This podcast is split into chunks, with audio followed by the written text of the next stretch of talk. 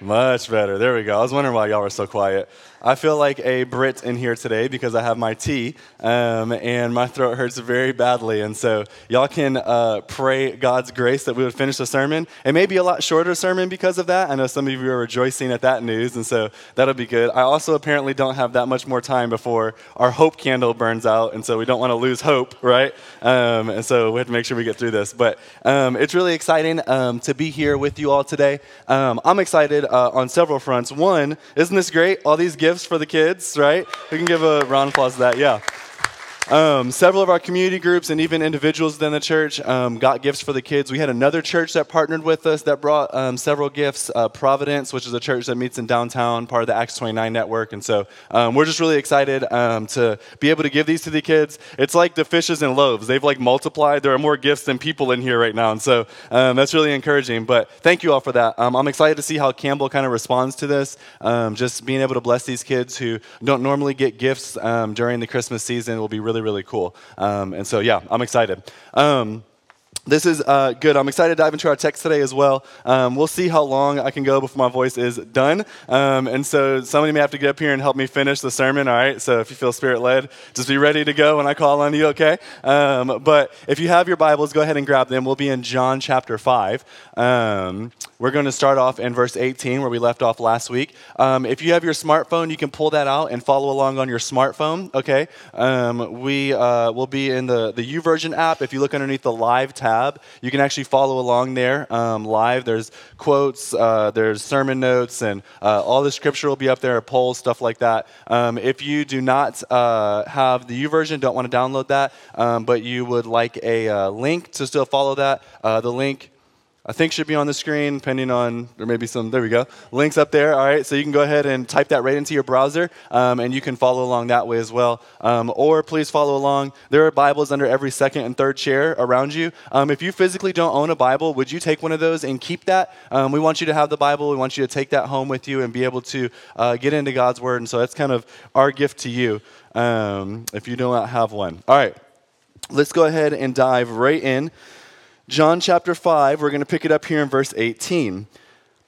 This was why the Jews were seeking all the more to kill him, the him is Jesus, because not only was he breaking the Sabbath, but he was even calling God his own Father, making himself equal with God. This is a really key verse in this section. And let me kind of start off by saying um, this is going to be a little bit of a theological uh, ascending passage that we're looking at. In other words, there will be a lot of um, theology that's kind of uh, laid out here. And so um, I would encourage you to put your thinking caps on through this because um, part of this is really important. It's um, very practical once we realize the implications of what Jesus is talking about here. And so this is one of the key verses that kind of highlights this whole section right here is verse 18. And what is the this that he's talking about? It says this. Well, if you remembered last week, uh, Pastor Bob talked about the healings that Jesus did, right? One of those healings happened to be of a man, and it was on the Sabbath. Now, the Jews were really, really strict in keeping the law, and they were more concerned that a man got healed on the Sabbath than they were that a man's soul and body that had been invalid for 30 years got healed physically, right? So there's a little bit of sign of legalism there. You see that. But um, the Jews uh, were very serious about keeping the law. And um, you can't really blame the Pharisees. Can you? Like, think about the Pharisees for a minute. Put yourself in that context. Um, it says here that Jesus, though a man, was calling himself equal with God right? I mean, think about the implications of that. Uh, if you remember two weeks ago, it's really important that in John chapter 4, the scripture was really laying out that Jesus was, in fact, a man, okay? And so we saw things like him going to the woman at the well. It says that he was tired from his journey, right? It says that uh, he was weary, exhausted. And so it showed that Jesus was actually, in fact, a man, right? God in the flesh, incarnate amongst us. Um, and why is this important that Jesus was a man? Because only a man is able to pay pay for man's sins, right? And we looked at that. And so it was important that Jesus was a man. A male and a goat are two different things, right? You agree with that?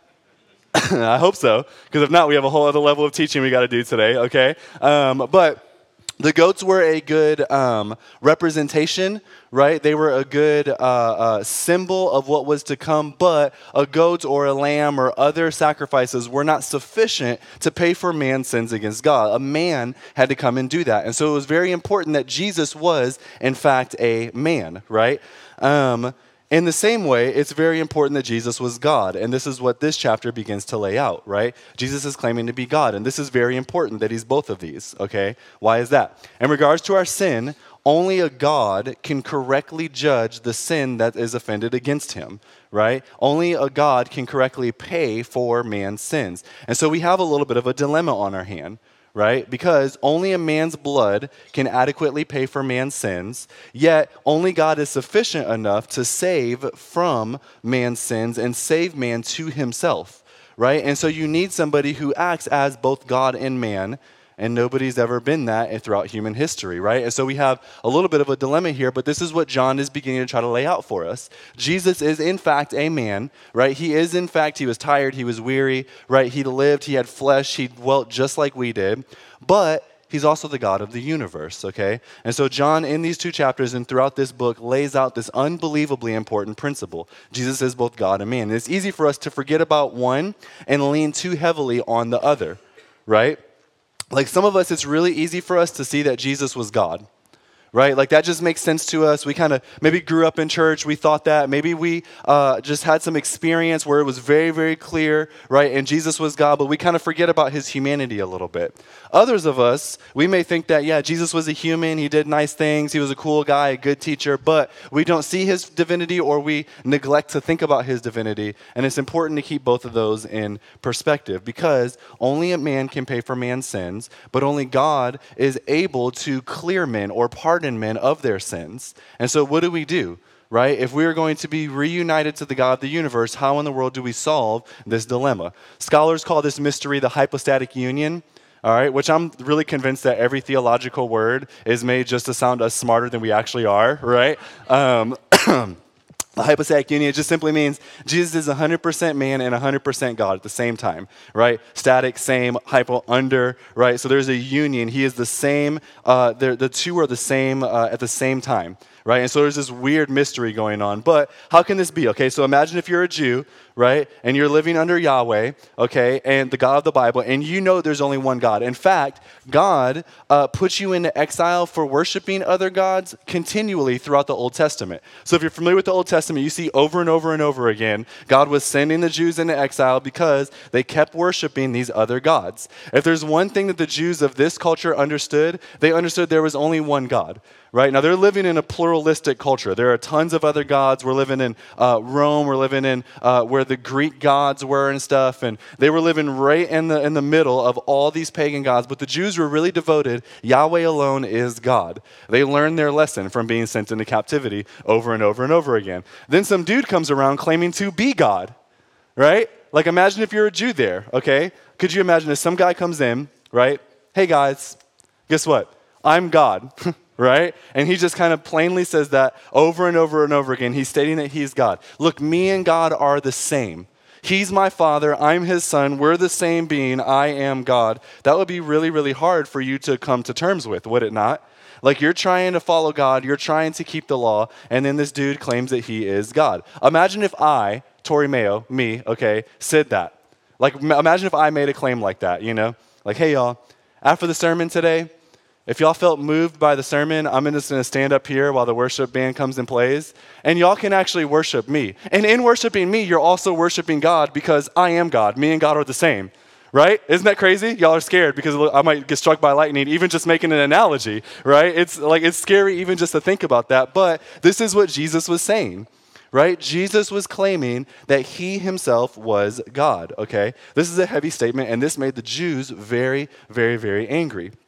They're ready to kill this apparent blasphemer. How can he make this claim? And I love what the text says here. It says they're ready to kill him all the more.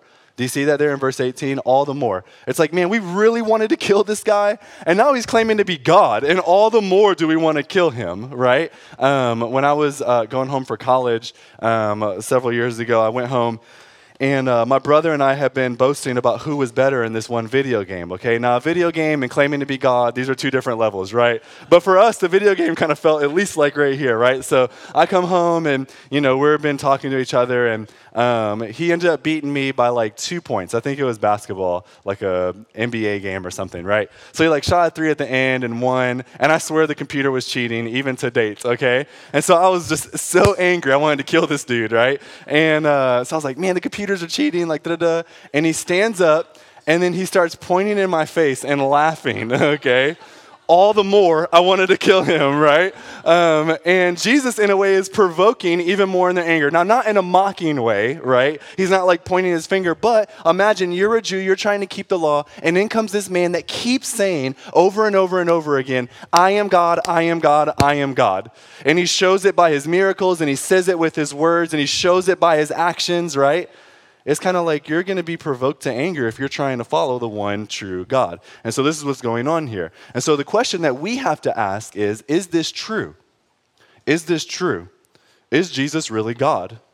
Right? Is he equal with God? Is he God himself? God in the flesh, Emmanuel, God with us, right? Is this a true statement? And secondly, if this is true, or even if there's a possibility that it's true, then what does that imply for us? Right? What does that imply for us, okay? Jesus actually called himself God several times in this book already, uh, and will continue to show that he's God throughout this book. He'll show it in his actions and his words, by his character, how he expresses himself. He makes it very, very evident that Jesus is God. But is he really God? Okay, we have to wrestle with that. So let's keep reading. Um, real quick, quick side note. Um, whoever says that Jesus never claimed to be God, there's a strong emphasis in that. Okay, and so um, I would just encourage you to take them through the book of John, all right, and read it, help them understand it. There are at least 20 direct or indirect, but very obvious examples where Jesus is fully confident that he's God. And the Pharisees are fully confident that this is what Jesus is claiming because this is why they killed him for blaspheming, claiming to be God. Right? And so over and over and over again, Jesus very clearly thinks that he's God. And so whoever says that that was never in Scripture, even in this text, we'll see it's in there over and over and over again. Jesus fully thought that he was God in the flesh, okay? So let's keep reading. Verse 19. so Jesus said to them, Truly, truly, I say to you, the Son of Man can do nothing on his own accord, but only what he sees the Father doing. For whatever the Father does, that the Son does likewise. Okay? Jesus is very clear here. All right? He submits himself to the Father. Okay? Now, all Christians believe in the Trinity. All right? What the Trinity is, is one God, but three persons God the Father, God the Son, God the Holy Spirit. All right? There's this weird mystery that is impossible to explain because we're talking about there's only one God, but they they exist in three different persons, right? The clearest example that I could think of that Scripture gives us is, is kind of similar to a husband and a wife, right? Scripture says that when you get married, you become one flesh, but we're still two different per- people right? But, and there's even some, uh, uh, uh, there's different roles within marriage, right? There's supposed to be a, a, leadership that one person is supposed to take, and on and on. And so we see that there's a difference, there's different roles, but at the same time, it says that they're equal, right? And even the same being. That's the closest we can get. It's an imperfect example, but it's a small example nonetheless, all right? And so they're one in essence, but they're distinct in their works. And so in this, Jesus the Son submits to the Father. All right, and that's very, very clear. But he is still equal with the Father. This is a sermon in and of itself, okay, but it's important to understand the Trinity within this passage, even. Jesus submits to the Father, but he's still equal with God, okay? Um, however, even in this verse, we can see very, very clearly that the Son is divine, right? Even in this verse, look at it again. It says, The Son does likewise. The Son does likewise, okay? God the Father does all these great things, and I, as the Son, do the exact same thing. How in the world can someone do what God does unless he is God himself, right? Like create something out of nothing? Anybody in here ever done that? Right? Nope. You know why? Because we are not God, right? But Jesus said, boom, I can do this, okay? Be omnipresent all over the place at once, omniscient, omnipotent, right? All knowing, all powerful. Jesus said, I am these things, and he claims this over and over and over again. So he says, Yes, I am in submission to the Father as, right, the Trinity plays itself out, but I am also equal with God. I can do the same things that God can do. Me and the Father are equal. The Son shares an equality with God. Okay, keep reading, verse 20. For the Father loves the Son and shows him all that he himself is doing. In greater works than these will he show him, so that you may marvel. This verse explains verse 19. God loves Jesus, and so in Jesus' submission, the Father actually begins to show Jesus everything that he is doing. All right? However, at the same time, in Jesus' perfect and complete submission to the Father, and out of his love for the Father, the Father begins to show Christ everything right? This is a great picture of love that's going on here. So we have submission, we have roles, but we also have this intimacy within the Godhead, within the Trinity, right? There's this intimacy that the Father and the Son share.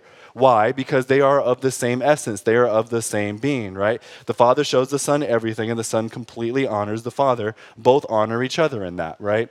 Um, Micaiah recently has been turning into a little bit of a daddy's girl. That's my daughter, in case you don't know. All right. Um, so she's been turning into a little bit of a daddy's girl recently, and it's been really, really cute. I will hold on to that as long as humanly possible because I understand that does not last forever, right? Um, but she's been like running to me, wanting to give me hugs. I come home, she wants to be with me, right? And it's really, really cute. And in light of that, I kind of want to show her everything that I'm doing right? And so she runs in while I'm working, and I'm trying to like explain the hypostatic union to her, right?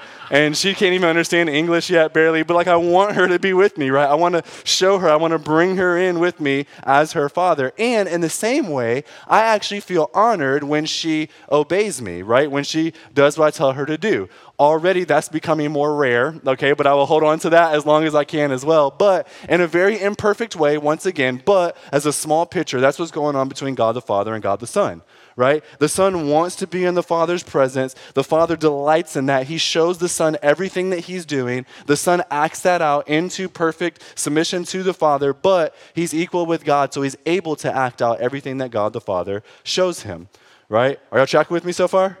I know we're jumping around a little bit, but it's important to get the concept that Jesus is talking about here. Um, something very key Jesus is doing and knowing everything about the Father and living that out. Do you know what that's showing us about God? That's showing us exactly who God is, right? Jesus came onto earth and exegeted or highlighted or revealed God the Father to us. Okay? Whatever you saw Jesus doing, you can actually directly associate that with the God of the universe, right? The God of the galaxies, okay? They are the same person. And so Jesus is actually living out what it would look like if God was in flesh walking with us sitting here with us today, Jesus was showing us what that would look like. He was interpreting God for us, right? So, do you ever want to see the God of the universe, right? Do you want to see what he is like, okay? Do you want to see how he would act, right? Or um, how he would respond in blank situation? Or do you want to see what he would say in blank setting, right? Or do you want to see how he would feel towards whatever may be going on? Jesus is highlighting that for us. Jesus is showing us exactly what God the Father feels and thinks and how he would act because Jesus is equal with God. He is God, right? Jesus is showing us who God is. Amen. I'm glad two people agree with that. All right. This is huge, okay? This is very, very important for us to comprehend, right? Jesus is trying to show us this is what God is like. This is who the Father is. Do you ever feel like that God is just so big right? He's so far out there, he's so beyond us that he doesn't really care about our day to day trials or situations, right? Like, you really just need a little bit of money for a car repair so you could drive around. And it's really easy to feel like the God of the universe does not care about that because he's so big, right? There are 7 billion people here on earth. There are galaxies we don't even know about. God is just so huge, okay? However, Jesus would show the opposite is true, right? Do you remember last chapter where Jesus walked in and the one man who was laying there for 30 years, he said, Do you want to be healed? And the man said, Yeah, but I can't get into the pool. And Jesus says, Take up your bed and walk, right? Uh, you are healed. Jesus cares about this man. Do you remember how a couple of chapters ago, Jesus, okay, walked into the Samaritan village, breaking all sorts of cultural barriers, breaking all sorts of economical barriers, breaking all sorts of, of social barriers, just so he can go talk to this woman, just so that he can explain who God is, just so that she can see who God was and worship him truly. Jesus crossed all the way over there just to get to to her, right? And we see this over and over and over again throughout the Gospels. There's a time that Jesus walks on water. Do you remember that story?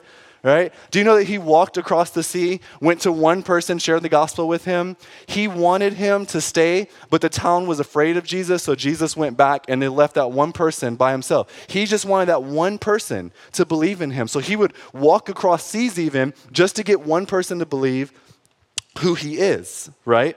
Jesus is God and God cares about us. And Jesus is showing that, right? Jesus is showing us what the Father would look like or act like in certain situations. Do you remember when Lazarus died? If you're familiar with Scripture, we'll look at that here in several weeks, okay? John 9, uh, Lazarus dies, right? And then what happens, right? Sorry, John 11. And then what happens? Jesus goes, and it says that he knows he's going to heal Lazarus. Jesus let Lazarus die so that he could heal him, so that he, so that he could show off God's power, so he could show once again that he is God. Yet he walks into the town, and what's the first thing he does? Someone starts crying, and what does Jesus do? Cries, right? Shortest verse in scripture, Jesus wept, right? Like Jesus cared about Lazarus, he knew what he was going to do.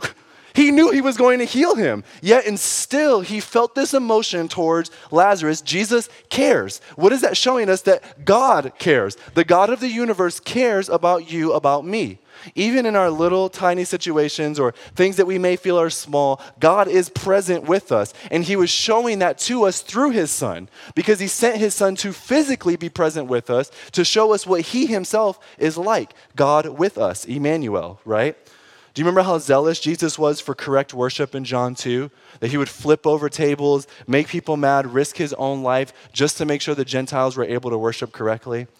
Right? Do you remember how, how, how he did this thing to Nicodemus where he was, you know, Nicodemus came to him really weird, right, at night. And even though a Pharisee, Jesus still broke down the law for him, helped Nicodemus see. And it looks like throughout John, Nicodemus begins to believe Jesus over and over and over again showed us what God the Father would look like. Jesus is showing us God, okay? Keep going, verse 21. For as the Father raises the dead and gives them life, so also the Son gives life to whom he will, okay? Let's stop at this again. Jesus at the end of verse 20 says, I want you to marvel, meaning what? He's going to continue to show them God in hopes that they will begin to believe in God and begin to follow him as God. So I'm going to keep doing things, Jesus says, in hopes that you would be able to believe in who God is. Okay? So he says, I want you to marvel at that. Then here, Jesus begins to show he's equal with God again in this verse. How is that? In the Old Testament, it was really clear that uh, there were three things that only God can do God and God alone, right? Um, only God can give life. That was one of the three things. Second Kings chapter 5, verse 7. You can jot that down, look it up later as a reference. But it says only God can give life. Okay? Only who, who am I? God name. It says only only God can give life. The rabbis actually in the Old Testament, um, in the time of Jesus, they created this saying where it said that uh, there were three things that they had concluded that only God can do based on scriptures. Okay? One of those things was to give rain. Over and over and over again, God says, I give rain, I withhold, I withhold it. Right? So only God can give rain. Only God can give life and only God can resurrect from the dead. And the rabbis knew that very, very clearly. They had all the scripture to back it up, right? No one but God can do these things. And then Jesus, in submission to the Father, says that I and God are so equal. We are so much the same that I can do what I please. I can give life how I please. Look at that verse again, right? He's making a pretty aggressive claim toward these Pharisees who believed only God can give life. And Jesus says, I give life however I please to give it. You remember that guy in the last chapter, how I literally gave him new life, right? And over and over again, Jesus does this. He even gives life to the dead, we'll see later, right? Only God can do this. Jesus is saying, but I have that authority. Why? I am God, right? Jesus over and over again saying, Look, I am God. I hope I say that like a hundred times today because that's the point of the sermon, right? Jesus is God, okay? He wants you to see this with him. Keep reading. Verse 22. The Father judges no one, but has given all judgment to the Son, that all may honor the Son just as they honor the Father. Whoever does not honor the Son does not honor the Father who sent him. Okay? This man, Jesus, is either a lunatic or a Lord by this verse. All right? If you're familiar with C.S. Lewis, he had the famous Jesus is either a liar, lunatic, or Lord. You can't put him in any other box right? And I think that's very, very true. In this verse, I would even pull out liar and say, Jesus is either a really, really wacko dude, right? Worthy of extreme fury, which is what the Pharisees were giving him, or really, really aggressive sympathy. Like we should feel really sad that this dude thought that he was God to this extent, or he's God. Right? There's really no dividing those two, okay? This dude is wacko, so you can't really call him a good teacher right? Because this dude is either straight up lying to us and he was a little bit insane, so I don't know if you really want to follow his sayings, or he was actually God in the flesh, okay? Like, look at this. This is an extreme saying, right? Jesus is claiming equality with God. Over and over and over again, Jesus is showing us this, right? Um, any man who repeatedly gives himself the same authority as God, as Jesus is doing, is to be given an extreme response either aggressive belief and faith in Him or aggressive rejection, right? There isn't really good room to kind of stay in the middle here because a, a response as intense as this deserves an intense response by us, right? So Jesus is trying to show us this over and over again. Keep reading, verse 24. Truly, truly, I say to you, Whoever hears my word and believes him who sent me has eternal life. He does not come into judgment, but has passed from death to life. Verse 25. Truly, truly, I say to you, an hour is coming and is now here when the dead will hear the voice of the Son of God, and those who hear will live. Jesus here says, if you want to be saved from your sins, if you want to know me, if you want to know the God of the universe, then you do that through me right? Jesus says, Look, if you want to have life, if you want to know who I am, if you want to know God of the universe, if you want to receive the life that is offered, then you do that through me, okay? It's really, really interesting here. Look at Jesus says, is now here, right? Do you see that there? He says, is now here. So we're not talking about life at the end. Okay, like eternal life, you die and go to heaven or hell. That's not what Jesus is talking about. But he's saying, even right now, you can have life in me right? All of the joy that you want to feel, all of the hope that you're longing for, I, Jesus, can give that to you he says. This is what he's talking about in life, right? I mean, when we think about life, what do we want out of it, right? Joy or peace or love. And Jesus says, I can give those things. And he says it over and over and over and over again, right? And so when I did not know Jesus, okay, as a young adult, and I'm walking into adulthood and I'm struggling with this anger, I receive Jesus. Jesus all of a sudden begins to wash over that and makes me a man of peace. When I'm struggling with lust, He washes over that. When I'm struggling with needing love and needing affection, He gives me that. When I need hope, He gives me that. This is why we're like these candles, right? He is the God of hope, the God of peace, the God of joy. Okay, He can give you these things. And Jesus says, if you come to me, if you believe in me, if you place your faith in me, then you can have these things. You can have all the things that are offered in God in Scripture through me. Why? Because Jesus is God, right? Now, later on in verse 28, he also switches to the end where he talks about eternity. So, not only will we receive life now, but by believing in Jesus, we'll receive eternal life, right? But even right now, like even today, we can have life in him. This is one of the reasons why I love baptism Sundays right? Because we get to stand up here and look at two, three, four, today, four people, right? Begin to give their testimony and say, This is what God has done in my life, and I have life now through Him. I cry every single baptism, every single one of them, because I hear these stories and I go, Jesus is God, right? He's truly real. I shouldn't do that. That hurts so bad. All right. We have a couple more minutes to go, so let me finish that. But I love these Sundays right? Jesus is God, and they have seen that in their own lives. They have accepted that. They begin to experience that Jesus is actually God, and their lives now look very different because of that, right? Their lives are beginning to be filled with hope. And you'll hear that. Their lives are beginning to be filled with peace, and you'll hear that. Their lives are beginning to be filled with joy, and you'll hear that. And it's not some temporary joy, right? But even through suffering, as every Christian experiences, there's something different in Christ. Is there not? Like all of you, if you've been in the faith for more than two years, you know suffering happens. But there's something weird and different when you suffer as a Christian versus when you suffer outside of Christ. God gives some overwhelming comfort and joy. And it's not this like weird false hope, but it's actually hope in who He is. And Jesus begins to reveal that to us, right? He speaks that into our hearts. It's a mysterious thing that is impossible to explain, but everybody who knows Christ can attest to that truth. That's why we're so zealous that we want everyone to know Christ, right? Because of the hope, the joy that we've experienced, we want them to have as well. Jesus is God, and because of that, he's able to give what only God can give life, true joy, the fruits of the Spirit, right? And so, because of this, the Pharisees are a little bit angry, right? This is what the whole section was kind of around. They wanted to kill Jesus, and Jesus just keeps saying over and over and over again, Look, I'm God, I'm God, I'm God, right? Let's finish it up here.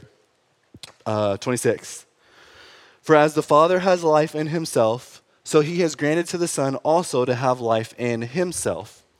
And he has given him authority to execute judgment because he is the Son of Man. Remember three things that only God holds, by the way rain, life, and resurrection, right? Here we go. It starts right here and it ends in verse 29. Jesus has the key to resurrection as well. Keep reading. Do not marvel at this, for an hour is coming when all who are in the tombs will hear his voice, and they will come out, and those who have done good to the resurrection of life, those who have done evil to the resurrection of judgment. Jesus says, When my voice reigns, right, when I come through and speak, then people will be resurrected. I have the power, the authority to both give life and to give resurrection. Now, the Jews are probably really angry at this because they're rabbis and they understand, right, that only God has those powers. But Jesus says, no, look, I do too, right? I do too. Let me quickly highlight. I have a little chart up here um, just to highlight real quick. Jesus is equal with God in. This is what he's claiming equality with God with, right? In his works, he says in verse 19, in his knowledge, there in verse 20, in his resurrecting power, he says in 21, and then again there in 28 and 29 and his judgment and his honor, they should receive the same honor, he says. If you believe in me, you are believing in the Father, right? Once again, if I tell you to worship me, I am not honoring God the Father, am I not? But when Jesus says worship him, he's saying you are honoring God the Father. That is worshiping God the Father because we are God and God is honored when you worship his Son, right?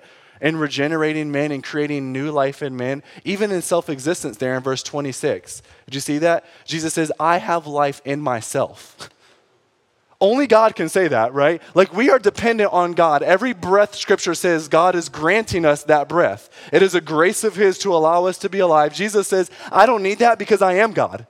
I self exist, I have life in myself right? And so, over and over and over again, Jesus is trying to show us that he is equal with God, okay?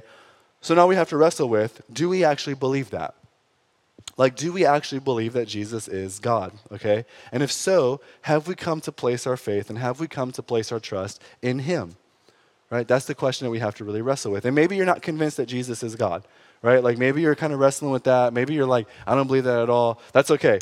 And I'm actually really glad that you're here, right? I would encourage you to wrestle with that, right? I would encourage you to try to figure that out. Is Jesus really God? Because this is the crux of everything in the world, right? Like, if what Jesus says is true, if we either have life in Christ or death outside of Christ, then if you don't know Jesus as God, if you haven't begun to believe in that, Jesus says what you're experiencing is not life.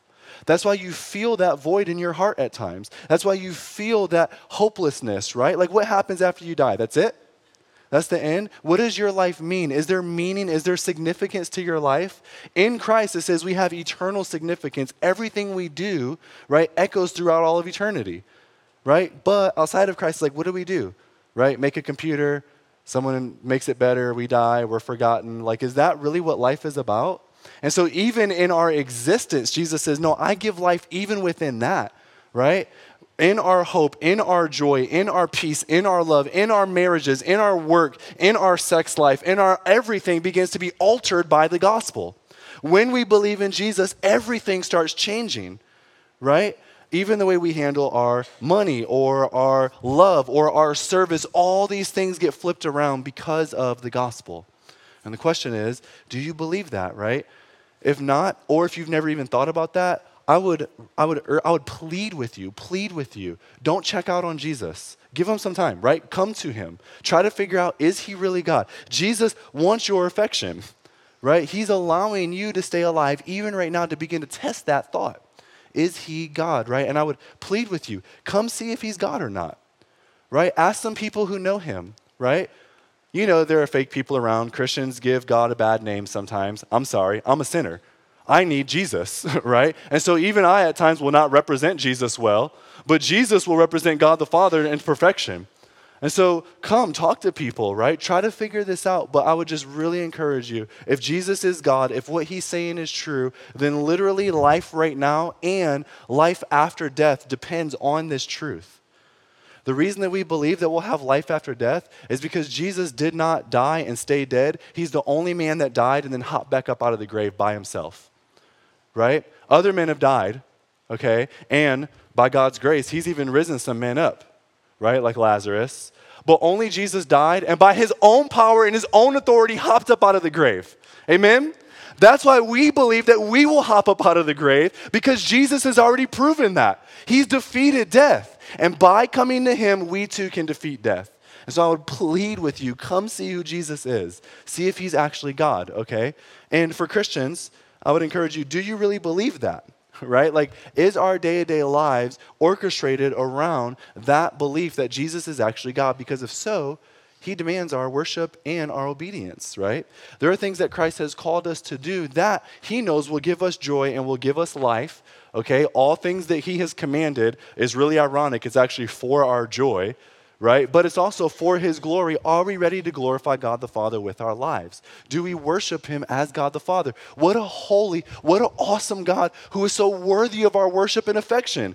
Jesus came down to earth to live like us, broken, messed up men, right? Dwelt amongst a crooked world, died the death that we should have died, living the life that we could never live, and desires to give us that life.